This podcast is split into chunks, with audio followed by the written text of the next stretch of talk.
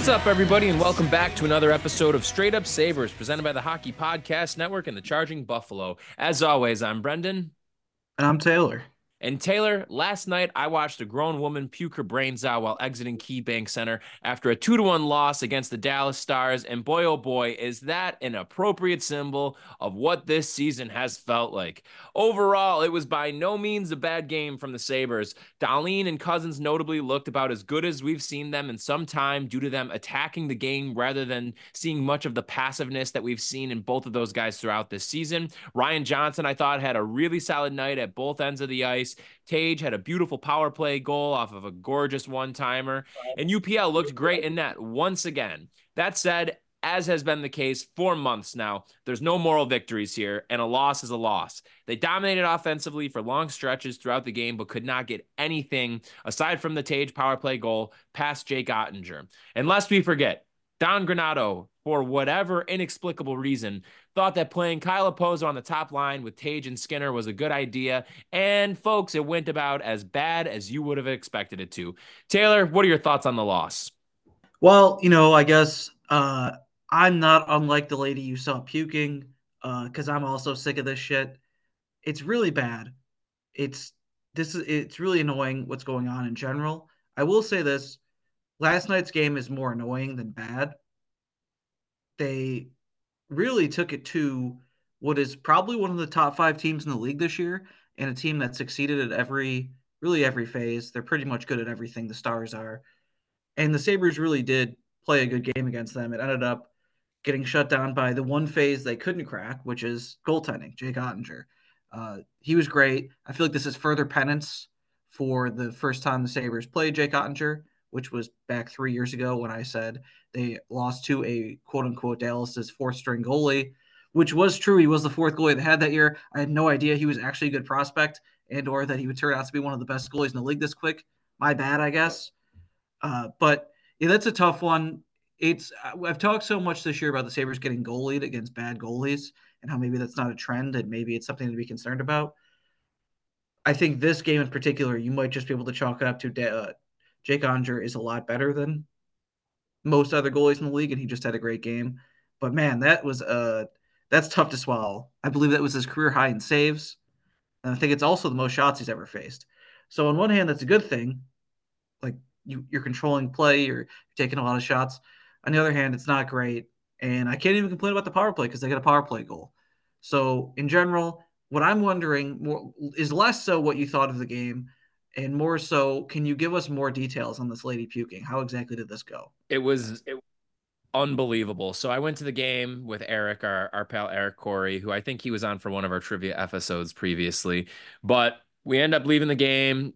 We're walking out. As we're walking out, you know how it is when you're walking through the hallways and it's kind of like the slow kind of pace, and people, you know, there's some lanes you get through, whatever. Well, we're walking and we're getting close to getting by the escalators. We're probably around section, I want to say it would have been like 101, 102 around there. And Eric is like a step in front of me at this point because, you know, you're trying to weave and get around, but he's literally right in front of me. And he looks over his shoulder and turns around at me and goes, dude, that lady's about to puke.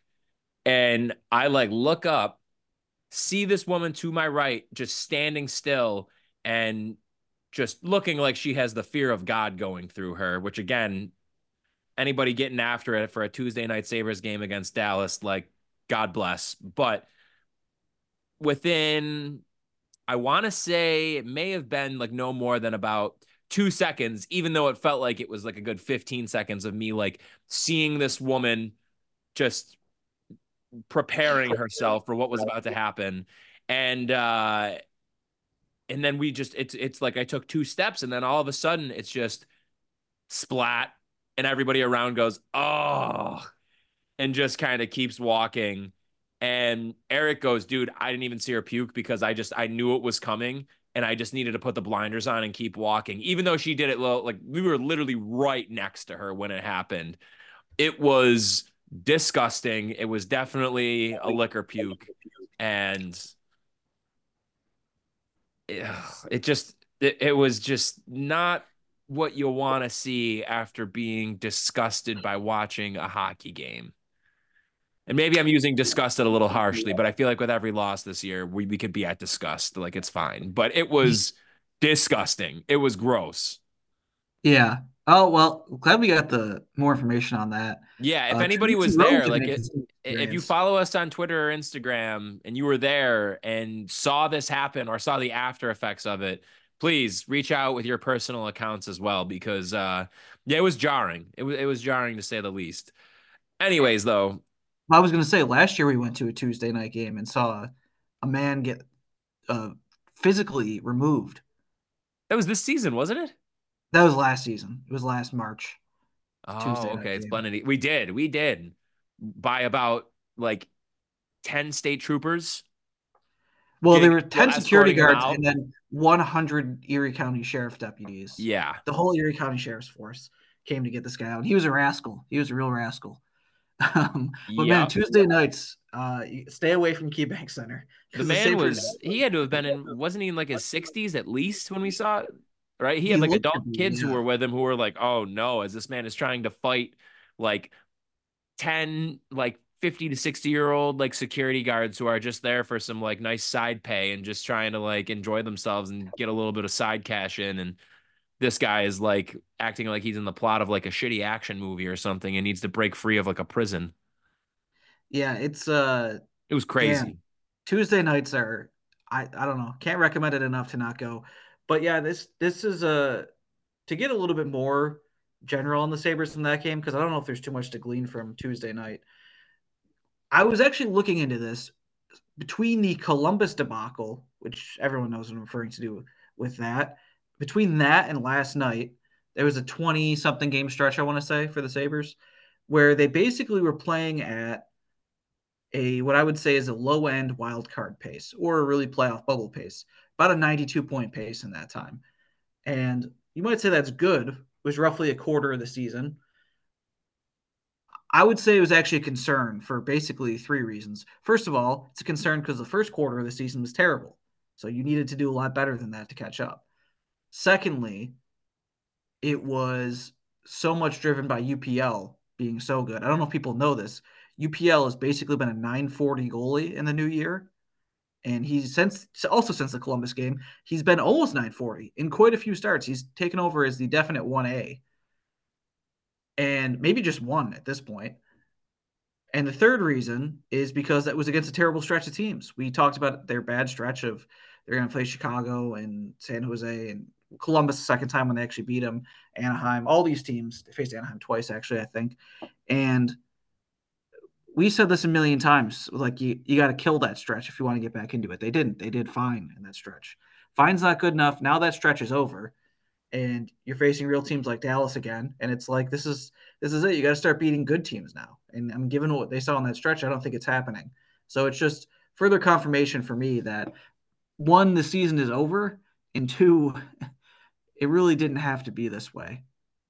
I, I couldn't agree more. I think one of the big takeaways from this game for me, and I kind of touched on it a little bit in the intro, is just this idea when we're talking about like nights where they get goalied or something like that, or they put up a good effort, or they looked good, or they outplayed a team, what have you, but they weren't able to pull out the victory.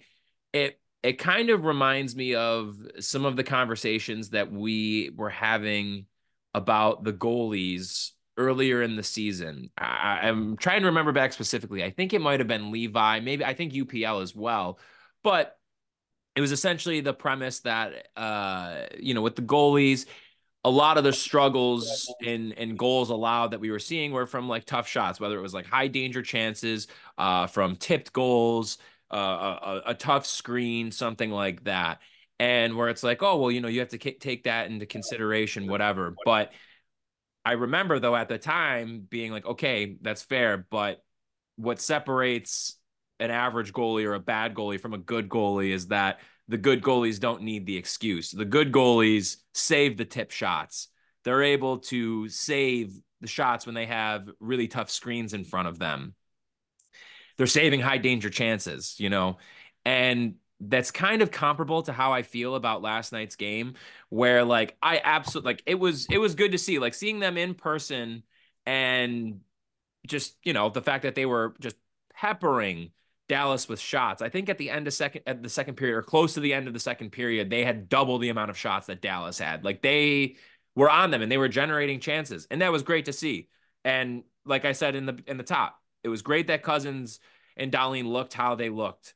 You know, I think that both of them, I chose the word attacking the game there because they both have been very passive this year. You know, we had talked about uh, uh, right before the break, a couple weeks before the break, that one of the troubling trends that we had seen with Dylan Cozens was that he would kind of just like give up on zone entries or he wouldn't really like use his physicality or in his body in the way that he was using it last year like specifically to like okay i have a one-on-one with a guy like i'm not going to pull up and look for my options i'm going to use my six three like big frame and I'm going to physically go around this person. I'm going to beat them because I'm faster than them, I'm stronger than them, and I'm going to score a fucking goal.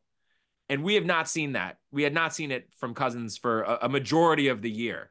There was just so much of this this passiveness to his game where he's just complicating things too much. He's making an extra deke. He's he's missing a read, what have you. And the same could be said for Dahlin too. And, that's both you know backed up by his play on the ice, what he's saying off the ice, and talking about how he needs to be more conscious of his defensive game, and then that is in turn then taking away from his offense. And I felt like last night was really the first time in a very long time, maybe all season, if I'm like blanking on a game or two here or there, where it felt like both of those guys were very locked in.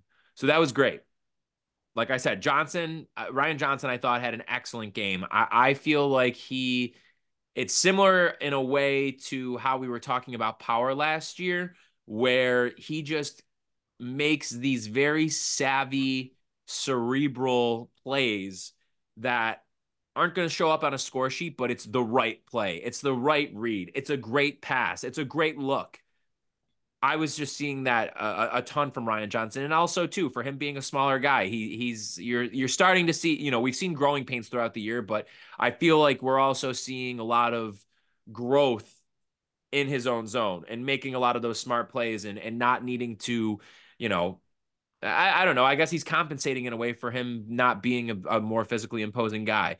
UPL again, another great performance, and you absolutely not can cannot pin this loss on him in any way. So there's a lot of bright spots there for sure. Like I get it, but the fact remains that you can have all of these things go in your favor. You can have the refs being bastards like how they were at the end of the game too, with some of the penalty calls there, which I want to actually get to that a little bit after. But th- there's all of these things, and like it's great. And yes, you have things working against you, you have things working for you, and oh, it's just a tough night, whatever. But that really just like can't fly. Like we need to have some standards here.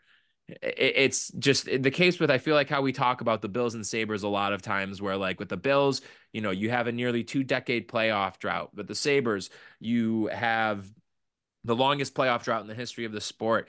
And it just feels like a lot of times fans are just like, and maybe less with like this game in particular, but like uh, we're we're just settling or happy with getting crumbs rather than what we actually should be getting here, what we should command out of these teams, what we should demand from them, you know, with the suffering that we as fans have had to go through. And it's it's from top to bottom. I mean, it's it's it's terrible. And so looking at this game, I'm happy that they gave a great effort and and I can from like a big picture perspective you know feel hopeful that if they continue to play like this that they're going to start getting the bounces. They're going to sneak some past these guys. Some of the finishing touch is going to return for these guys. But the reality is until that happens it means nothing. Like in the grand scheme of things. Dahlin and Cozens had a great game last night. That's awesome. It, it doesn't matter until you start winning games you know, and as we talked last year so much about Tage and Cozens and Dahlin and Tuch and Skinner having these career seasons and how not positioning positioning themselves to be a legitimate playoff team, you know, go out and make a move to get somebody to to help make you better or what have you, or the mistakes that were made in the offseason prior and not going out and getting anybody then, whatever. You know, we talk about that with those guys. And I'm curious for your thoughts on this. I'm getting the feeling about that with UPL now this year, where you are getting, let's call it what it is, like an excellent, excellent, excellent, excellent stretch where you are getting borderline top 10 goaltending from UPL. He's keeping you in every game. It seems like a lot of the adjustments that he's made to his game are just so evident compared to a lot of the things that we were seeing from him last year, whether it was like a lack of control in a, a body control, uh, you know, his positioning, his angles that he's playing, um, his aggressiveness versus, you know, playing it safe. All of these things, it feels like he has honed in on, and it feels as though he's, I don't know how to put it, like he actually is playing like the large goalie that he is. Like he is playing big. And I feel like he really wasn't doing that very much. And that's something that he, I think gave him a lot of success when he was coming up, like when he was in the OHL and, and, uh, you know, getting his career off the ground, you know, and, and, and Rochester when he was coming back from like the hip stuff and everything like that. In these bright spots, like I, I think the easiest way to boil it down is that UPL was playing big and playing well and being mindful of his body and how he can use that to his advantage. Like we don't need you to be Dominic Hasek, man. We need you to just like be sound positionally, know your angles, know when to be aggressive and when to pull back from it and, and just to do that on a consistent basis.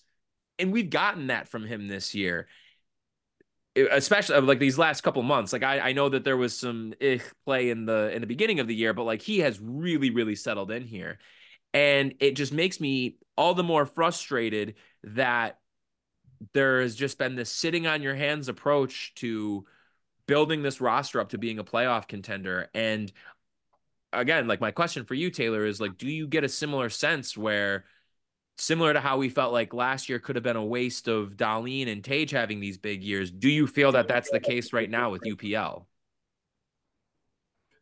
Uh, yeah, I think so because goaltending was a thing we didn't know that we didn't know they had coming into the year. So UPL, I would I don't know if nice surprise is the right way to put it, but you know, if I would have said coming into the year, UPL at this point would have 24 starts with 9-10 save percentage. I I think most people would take that, more than take it. I think at that point I'd be like, wow, I I guess we're gonna make the playoffs. And the fact that they are not even close right now, I think it really is confidence shattering in a lot of ways for them, but also for fans. Because this team, it seemed like, was just going to be a genuinely good, high scoring team. And now it's like their power play is such a mess, even though they scored last night. I don't know what to say about it. It's just stunning how low they are percentage wise this far into the season. But beyond that, you just talked about Cozens, So I'll just echo that. Like it was a good game, but Cozens has not been the same guy. And on top of that, Quinn's barely played. Tage 15 goals at this point. That kind of sucks. I know it's been an injury thing and, and a little bit about the power play not feeding him. Tuch, a little bit worse than I thought. Skinner falling off a cliff. Peterka has been better than you'd expect, but not not I guess not a world beater of late. And then Benson, yeah, Benson's been really good. Benson also has four goals. So Benson, it's that's an age thing. It's not his fault or a knock on him, but it's like he's not replacing offense. And now it just sucks because now, like going forward, you look at it like, wow, Tage kind of gets hurt a decent amount. Tuch definitely gets hurt a good amount. You'd be a little scared about that. And Skinner is going to be 32. So you're going to have to be worried about, like, is Cozens the guy we thought he was? Uh, how are Kulich and Savoie going to take over? And all of a sudden, it's like you have, I, I, I have not that much confidence going to next year that they're going to be a really high scoring team. And maybe they will be, but I, I'm not sure of it at all. And now that almost makes me care less that UPL is as good as he is. I mean, it's a huge, it's it's a nice boost or whatever, but yeah, it's a huge waste. And this could be a stretch where it's like, like I said earlier, this isn't he has 9-10 on the season. His stretch since he, they got destroyed by Columbus, it's been like 940. That's the kind of stretch where it's like you could someone can be like, wow, how are the Sabres uh 12 3 and 1 in their last 16 games? And you could be like, yeah, they're playing a bad schedule and their goaltender's going off. And it's like, you know what? That that'd be the case, but those points would be banks. UPL going on this stretch against these shitty teams and the Sabres not having uh not taking enough advantage of that to get within like eight points of the playoffs or whatever. It's it's disgraceful. And it's uh it's almost a little uh, underrated uh, just how much UPL has uh, guided them through this time. And if UPL was playing like he did last year, I think Granato would be out of a job right now. Totally. One thing I do want to add when it comes to UPL, Chad DiDomenicis had that even though let's preface Sabres outshot Dallas, I believe it was 48 to 30 last night. I want yeah, 48 to 30. Sabres outshot them. UPL still managed to have 2.23 goal save above expected. And Dallas uh, which, had which the Dallas had the better uh, expected goals in all situations in this one too. Yes, that tells you that this is not that this is that's a micro example of the larger point. This is not really the Sabres defense playing better. Yeah. Even when they give up a normal amount of shots like 30, they give up a lot of expected goals because of certain guys I won't even mention at this point. But you know yeah. who I'm talking that's fair. Hey, do we want to hear a word from our sponsor before we inevitably get mad about Kyle Okposo? Yes. Well, Okposo, or do you want to come out of this and talk about the refs? Think about it while we're talking about this. Uh. Folks, looking for a super offer for Super Bowl 58, DraftKings Sportsbook has you covered. New customers can bet on the big game and turn 5 bucks into 200 instantly in bonus bets. And folks, if you've ever bet on the Super Bowl, you know just how many different things you can bet on in all the different props. It's not just about the money line, the over under, the spread. Forget about it. There's a million player props. There's weird stuff. How long is the national anthem going to be? How long the halftime show going to be? What's going to be the first song? Is it going to be Yeah? Who knows? What's mm. color is the Gatorade going to be? How's the coin toss going to go? A million different things you can bet on. DraftKings Sportsbook. The only way to do it is to download the DraftKings Sportsbook app now and use promo code THPN. New customers can bet five bucks to get 200 instantly in bonus bets. Only on DraftKings Sportsbook, an official sports betting partner of Super Bowl 58 with code THPN. The crown is yours. Gambling problem? Call 1-800-GAMBLER or visit www.1800gambler.net. In New York, call 877-8-HOPE-NY or text HOPE-NY at 467-369. In Connecticut, help is available for problem gambling. Call 888- 789-7777 or visit ccpg.org. Please play responsibly. On behalf of Boot Hill Casino and Resort in Kansas, 21 plus age varies by jurisdiction. Void in Ontario. Bonus bets expire 168 hours after issuance. See dkng.com slash football for eligibility, deposit restrictions, terms, and responsible gaming resources. So, Brendan, do you want to get mad about Okposo or do you want to get mad about the refs? Let's get mad about both. We could talk about the refs first because it'll probably be quicker, I guess. But I mean, just an embarrassing string of calls in the third period in that one. The Sabres had two five on threes against in the third in this game. It was it was just terrible. And I will note too, we're critical of Granato. Yes, I, I understand, can see that we have been on his ass about this for a bit. When he's been good, we have shined the light on those things and when he's been bad we have also talked about those things one thing that really bothered me though is that i felt like it took him a little longer than i would have liked to for him to get fired up on the bench last night after some of these penalties because i was sitting in 119 directly across from the sabres bench and i would kind of like after the entire arena would be freaking out along with the players freaking out about some of these calls, I would kind of look over because I wanted to see how Granato would react. And he didn't really have much rea- of a reaction for the the first five on three. It wasn't until the second one that he kind of like the the fuse blew and he went like started yelling at the ref. But I don't need him to be like a rah rah kind of guy or anything like that. But I just think about other coaches around the league and how vocal they are and how commanding their presence is and how you know, because I, I think it's not even just a matter of getting angry for the sake of getting angry or getting mad about the call itself. It's also light a spark under the guys. People notice that if you're showing your emotion like that and you're going to bat for these guys, I mean, listen, neither of us have been behind an NHL bench before, but that's inevitably going to fire people up. And, and we've seen that throughout the league, throughout our time as hockey fans. It does. Like you, you get a response from your players in that sense. Like if you are fired up, because it's in turn saying, I'm going to bat for you. I'm going to lose my shit right now because of how much I care about this team and this game right now. And I just, I wanted to at least mention that, that there was just like a, a few instances of that where I was like, God damn it, Granato. Like you have Tage like standing up and screaming at a ref on the bench and he's just like stone face there and the with the iPad. And then he comes up and he, you know he seems like he's huffing and puffing a little bit, but he doesn't really do anything. And so, anyways, though, back to it. I mean, just brutal calls. The uh, the tripping call on UPL was a joke. the what was the one? There was a roughing call, I believe, uh, in front of the net, which was an embarrassment. There was a, a, a holding call. Like it was awful. It was absolutely awful, and it was one of those experiences, times, whatever, where you see it happen when you're at the game. You see it happen in real time, and the entire arena knows it's bullshit as soon as it's called, and everybody is like groaning and like yelling after the call because you know right away. And of course, there's times where they show the replay on the board, and then everybody kind of shuts up a little bit because you realize, like, oh yeah, that really wasn't great.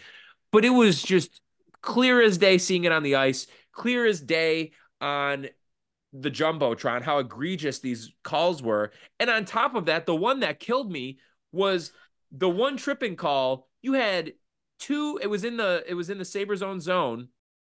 One of the penalties i should just say. It was in the sabres own zone in a rush coming back in. And a ref who was behind the play still in dallas's zone was the one who made the call and not the ref that was looking directly across the ice from the play as it was happening it was terrible and everybody knew it right away and to my point before it comes up on the jumbotron and everybody then of course the the 15 of us who were there we all went ballistic. It was terrible. How bad did it look from your perspective watching the game? Honestly really bad and i i'm kind of reticent to get into refs too much because i think in general even when there's incompetence it evens out I don't know for the Sabres this year. I don't know if I'm just being a homer, but it's it seemed really bad this year.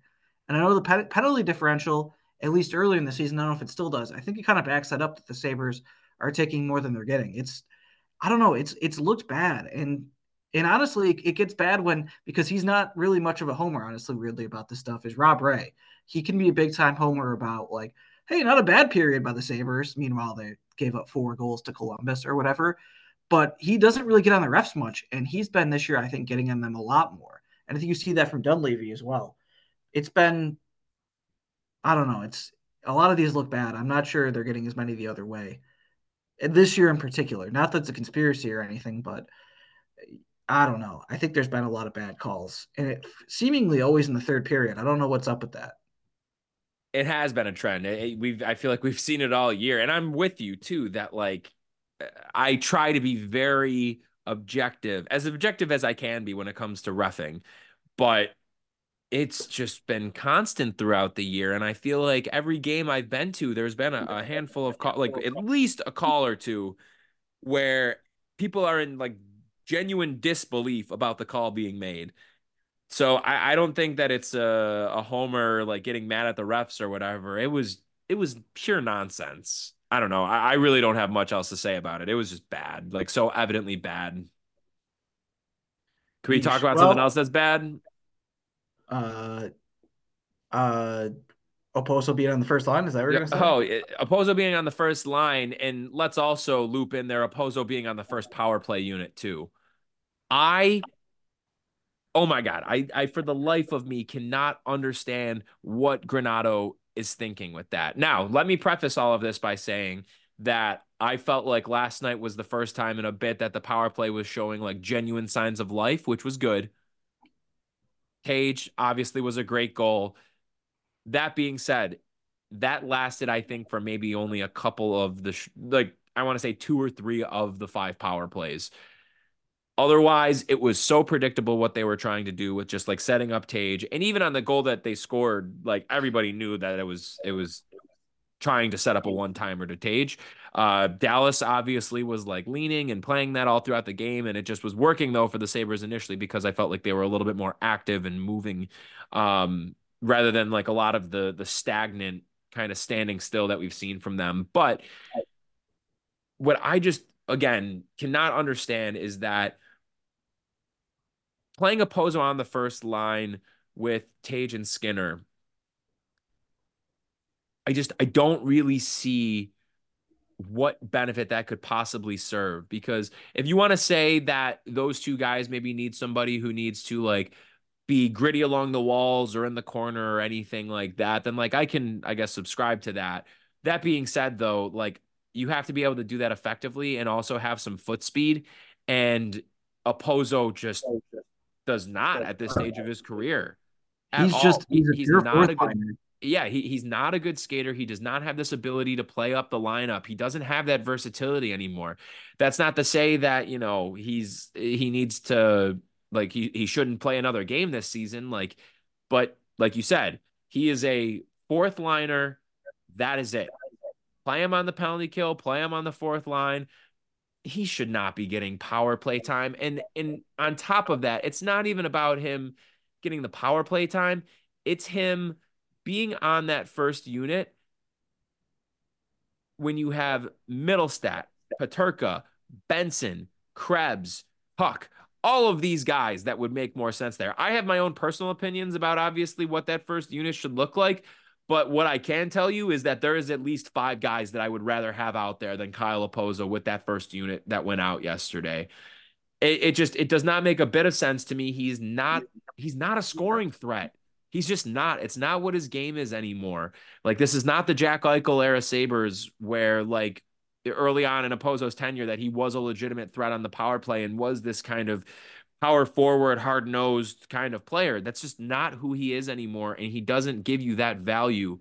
So for them, I mean, I obviously, you know, we say enough or it's been said enough over the years about Skinner being on the first power play unit it just it makes no sense with Okposo and it just it drags down the power play unit and at five on five it holds back Tage and, and Skinner and there, there's just no getting around it. Like he should just not do that anymore. Okposo should not see anything higher than the fourth line, and that's fine because again, as we said a couple weeks ago, what are you doing right now with with the Quinn injury that for not only like the immediate future, but the long term future of this team and figuring things out. What are you doing right out of the gate, giving that kind of an opportunity to Okposo and not giving it to Krebs, or even to a much lesser extent, somebody like Eric Robinson? Like, I think Robinson is what he is, and that's fine. And I, he's been uh, an NHL fourth liner like this year for the Sabres since he, we've acquired him, which is great. It's more than I thought he was going to be, if you want me to be honest. But I don't mean to belabor the point, but like, what are you doing with Krebs? What are you doing not giving him this opportunity right now?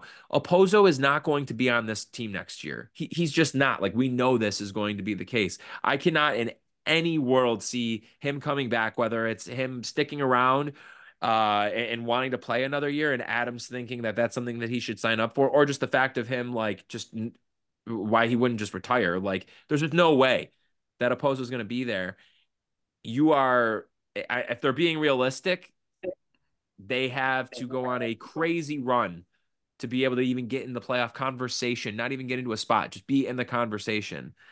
So, knowing that the season might be a wash, you know what you have in Okposo, but again, like we don't fully know what we have with Krebs.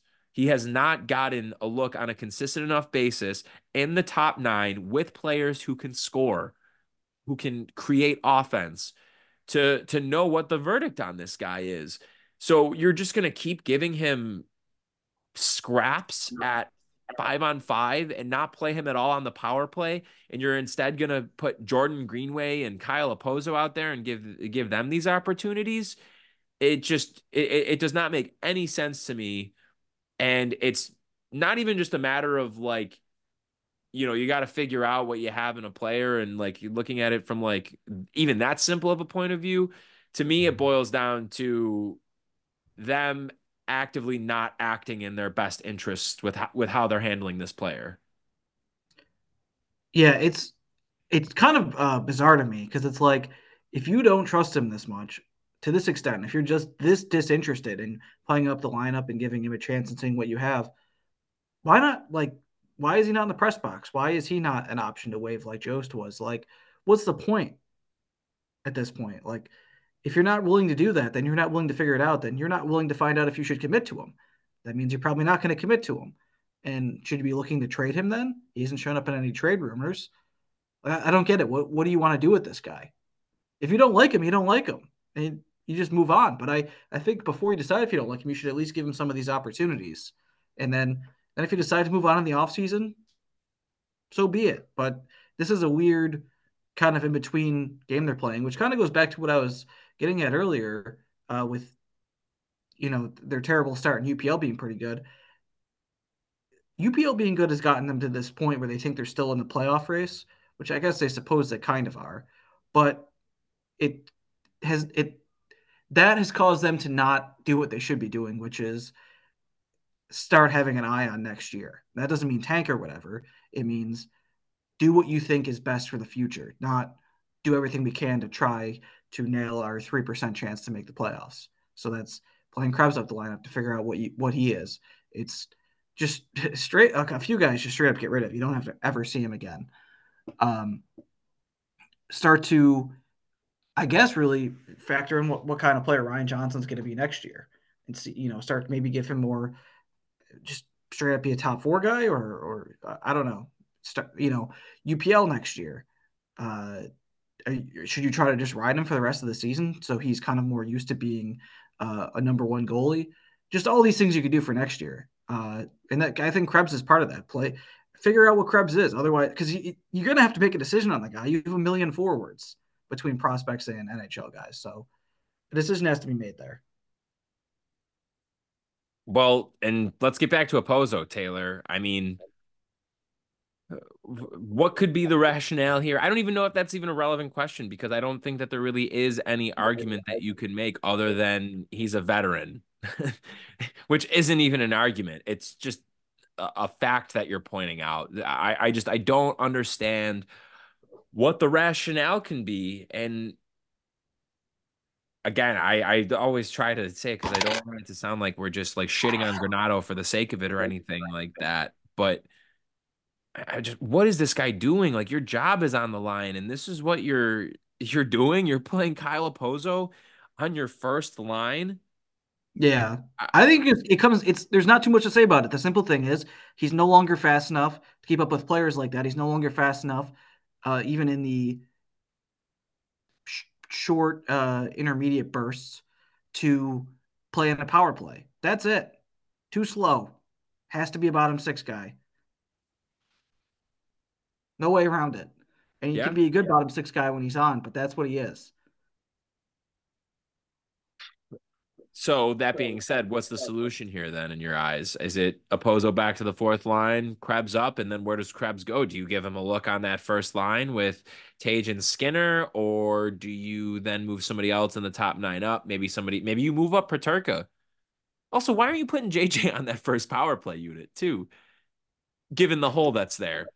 I mean, yeah, absolutely. I would much rather that kind of guy, even though he's slowed down, that's he should be rewarded with more power play time. He, he should, and I feel like a, a, look that I would be interested in seeing for the first unit. What if you tried to run Tage and Dahlin on the points, Casey at center, Peterka on one of the wings, and then Cozens on another wing, or Tuch, and you had, or let's just say, let's say Cozens. So you have Peterka, Casey, Cozens, Tage, Dahlin. And then your second unit can be Power, Tuch, Skinner, Benson, Krebs. Yeah. Right? Am I missing anybody? No, that's everyone. Yeah, because the only other person from the top nine that wouldn't be in would be Greenway because you'd have eight forward. Yeah, yeah. So that'd be it. I mean, why not give that a look? Just doesn't make sense. A lot of the uh not only the rationale for decisions, but the why as to why certain things aren't happening. They feel lost. They do. They do. I felt like yesterday watching that game. I mean, I really felt like this for a while, but just being in the arena yesterday I can't believe I'm saying this because I always have been very just against this as like a general premise and not that I think that it applies for like every team or should be considered like in a vacuum always, but it really feels like the Sabres need like a veteran coach here. You know, you're back to back with first Granato, who had barely any coaching experience, and then Granato, who was also in his first time, you know, in a head coaching gig. And I just think that as part of the the breath of fresh air that they need, it needs to be somebody that has a proven background and understanding of all that goes into successfully navigating an 82 game season. And that's something that neither of those two guys have. You know, then actually none of the their past three coaches have had. None of them have had actual proven like successful uh campaigns as a head coach in the league. And it just feels like the Sabres now, you know, not only because of how young they are as, as a franchise, uh, you know, in terms of like the player group, but like they just need somebody that can get them out of this, like somebody competent enough to get them across the finish line because I feel like it seems the task seems so much more daunting because it has been 13 years, but it cannot be overstated that half the teams in the league make the playoffs. It should not be this hard. So I'm just am completely on the train now of go out and get a veteran head coach. Go get Boudreau or Woodcroft. Hire them, somebody that has proven that they can win at the NHL level as a head coach, leading a team, showing that while of course they have their faults, they at least know how to successfully maximize a lineup and get the most out of guys, or just like have schemes that are successful in the NHL. What are your thoughts? I mean, yeah, I've been on Boudreau for a while. I think you absolutely have to, after the season, you have to have someone you trust, someone who's made the playoffs. I feel like it, it's almost a must hire for him. There's other guys, like you mentioned Woodcroft there. It's not like there's only one guy in the whole world they could hire, and other guys that get fired that'll become available, I'm sure. But I, his track record speaks for itself. I think you just have to do that in the situation. I don't, and I think you should be willing to pay a lot of money to do it too. I agree. It's worth it. It's an investment worth making. Like it needs to be priority number one getting to the playoffs. It was supposed to be the case this year, and it doesn't even feel like that. I don't know. It's just it's so disappointing that you really you you put it so well. It was uh last episode, or maybe it was a week or two ago, where you or no, it was last episode where you said that your biggest opinion that had changed throughout this year was the fact that it now feels like there isn't a plan in place. Like they don't know what they're doing. And I think that's really true. I think that for a while there was a plan and they were following a blueprint that is great, you could even say, for building up, you know, rebuilding or retooling, whatever you want to call it, uh, for this specific instance with the Sabres. You know, they, they went about that absolutely the right way. They maximized their sell moves. You know, they got ample return back in, in each of the big moves that they had to make. They scouted well, conceivably. They drafted well, developed well enough to a point, and it kind of just ended there. Like there was no next step. There was no how do we take this to the next level? How do we bring in somebody to elevate this team, whether it is in the form of a player or a coach? There's just really been none of that. And it just it feels so hopeless, which is yeah fun. I don't want to talk about it anymore. All right. Uh, anything we want to add before we sign off? I. You have any thoughts on the Super Bowl? Now, speaking Go of Niners. I mean, I'm I'm I'm pulling for the Niners for sure. Yeah, obviously, as I feel like most people are. You know, it's it's annoying because I've really always liked the Super Bowl as a uh, event.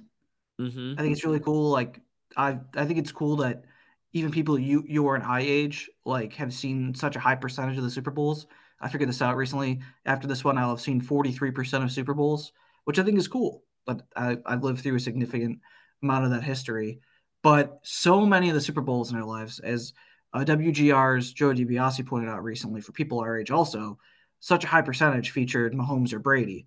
And I don't conflate Mahomes and Brady in terms of me hating them the most. Like I, there could never be someone I hate as much as Tom Brady.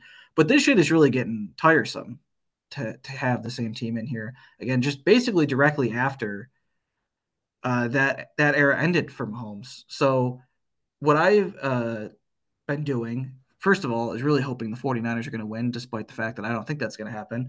I've watched every 49ers Super Bowl except for the, the one from a couple years ago against the Chiefs.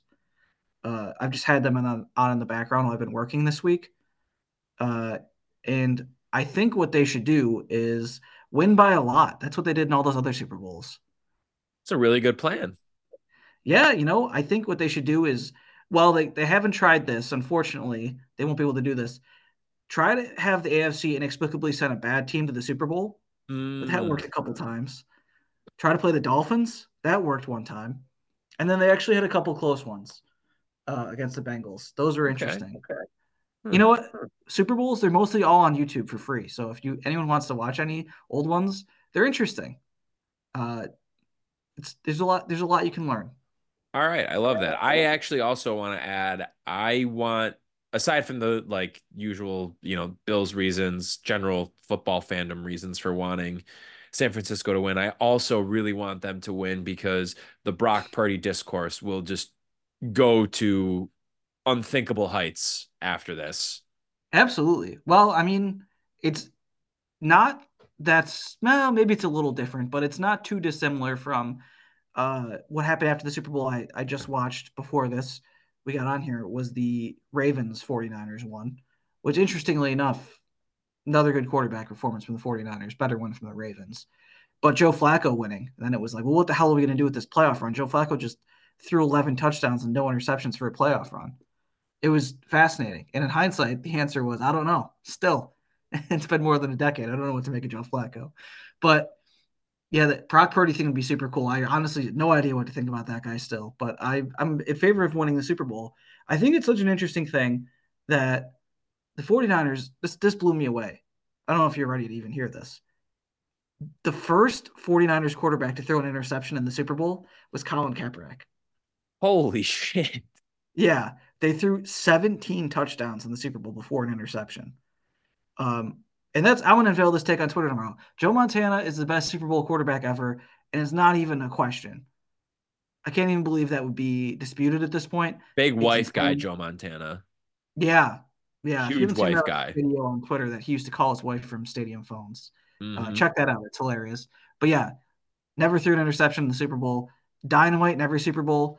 Uh, had two close wins against the Bengals. Destroyed the '84 Dolphins uh, I don't even disemboweled the Broncos in 89. Oh my God, insane. Watch that Super Bowl, folks, or don't, honestly. It's 55 to 10. Just look at the stats from that Super Bowl. When you get Super Bowl blowouts, we've had very few in our lifetimes. None of them have been like that. That is like a Power Five college team playing like a MAC team. It was wow. total beatdown, insane. And then Steve Young only in one Super Bowl, but he threw six touchdowns. So Kaepernick people may not remember that had kind of a crazy effort in the comeback between his running and passing. He also had a really good game. Maybe not as good as Flacco, but crazy quarterback duel. Those two Hall of Famers we all love. Clash of the Titans. Joe Flacco. Oh yeah. And then and then Jimmy Garoppolo also played in the Super Bowl. Crazy. Can't deny that. Good for him. He so he did play in the Super Bowl. Yeah, I, I would guess Brock Purdy ranks somewhere between uh, Jimmy Garoppolo in 2019 and Steve Young in 94. I guess we'll find out. All right. Should be exciting. Hey, I have a really good recommendation for the people. What's that? that they should come hang out with us on Friday at Buffalo Ironworks. If you're not doing anything Friday and you're looking for some fun plans, everybody, my cover band Slow Animals is doing a really cool show where we're covering both of the Strokes and Arctic Monkeys debut albums. So, Is This It by the Strokes and Whatever People Say I Am, That's What I'm Not by Arctic Monkeys. And our friends from Time to Pretend, which is another really good local cover band, they are covering the Killers debut album, Hot Fuss, from start to finish. So, three classic indie albums, three of the best albums of the 2000s, three of the best debut albums of the 2000s, all in one night. Doors at seven o'clock. Music starts at eight. Taylor and I will be there. We think Yvonne will be there. Lots of pals will be there. It's going to be a great time. You can get your tickets now at buffaloironworks.com or you can get them at the door, whatever you would prefer. They're cheaper if you get them now. but come and hang out. It's going to be a great time. And as is always the case, you can use your either free slap up or maybe depending on how it's going, uh, shot voucher if you come up to us and say that you got tickets because you heard us talking about it on the podcast. And All right, yeah. In case I will pay for it. Also, do we want to do Super Bowl trivia on Sunday's episode, even though it's airing on Monday? Yeah, that could be fun. I'm down. How yeah, about I quiz right. you? I feel like that's probably much more entertaining. You quiz me? Yeah. All right. Yeah, let's do it. I'll I'll come up with something. Hey, one other thing. We do have to give one quick shout out for another thing we have to do on Sunday. Our friend on Twitter, E. I'm assuming the name is Ethan, but the the handle is at ETH10THMS. Uh, had reached out to us on Twitter and asked if we would do a review of a song uh, that he is really into or about. I'm I'm thinking it's a real song. I didn't end up listening to it yet, but we're gonna do that for our Monday episode. So that could be a cool, fun thing that we're gonna start to do. If you guys have music that you think we should listen to and you'd like to hear our take on, either comment on our Instagram post or send us a message on Instagram or Twitter, reply to us, whatever it is. Uh, hit us up and we'll we'll do some reviews. That could be a fun thing to get started. So it could be TV shows, but songs or albums are probably a little bit easier. Or if it's a TV show or movie, maybe Taylor's already seen it and it'll force me to watch something new. So could be fun. But yeah, I'm down for some Super Bowl trivia on Sundays. Taylor, what is your official prediction for the game? My what I hope is let's say 49ers 48, Chiefs 21. Uh that's Super Bowl 38, 37 okay. score. Uh, what I think is actually going to happen is Chiefs 24, 49ers 17. Well, that makes me really sad. I'm going to go Niners. I'm manifesting this. I am saying it's going to be 34 28 Niners. Let's hope. Let's hope, folks. All right. Well, everybody, we will be back with a brand new episode on Monday. So make sure you tune in. But this has been another episode of Straight Up Sabres, presented by the Hockey Podcast Network and the Charging Buffalo. Make sure you're checking out both presenters of this podcast on their respective websites. Whatever streaming platform you're currently using to listen to this episode, make sure you're checking out all of our fellow shows. And social media, you could find both the Charging Buffalo and the Hockey Podcast Network on Facebook, Twitter, and Instagram. You can also find us, Straight Up Sabres, and back to that streaming platform of choice that you're using to currently listen to this episode of Straight Up Sabres. We'd very much appreciate it if you'd leave us a nice little rating or review. Last but not least, we have our wonderful sponsor, folks. It is DraftKings Sportsbook, and oh boy, do we love them so much. Make all of your bets this weekend on DraftKings and use that promo code THPN at checkout to take advantage of great deals. We will be back with a brand new episode on Monday, everybody. Thanks so much for tuning in. This has been Straight Up Sabres.